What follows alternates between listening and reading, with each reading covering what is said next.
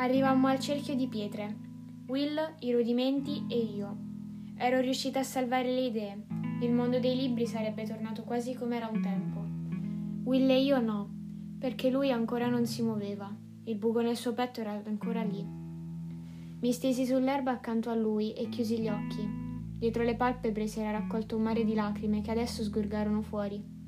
Le nostre spalle si toccavano. Cercai alla cieca la sua mano e intrecciai le dita alle sue. La pelle di Will era ancora calda. Calda e viva e un po' viscida per tutto il sangue che ci si era versato sopra, ma si stava già raffreddando. Il suo cuore non batteva più. Da qualche parte, sepolto dentro di me, era rimasto ancora un residuo di speranza. In fondo era successo nella letteratura e Will era una persona vera. Avevo avuto quest'idea folle che la morte nei libri non fosse reale e che Will sarebbe guarito non appena fosse tornato nel mondo esterno ma quell'idea era una favola.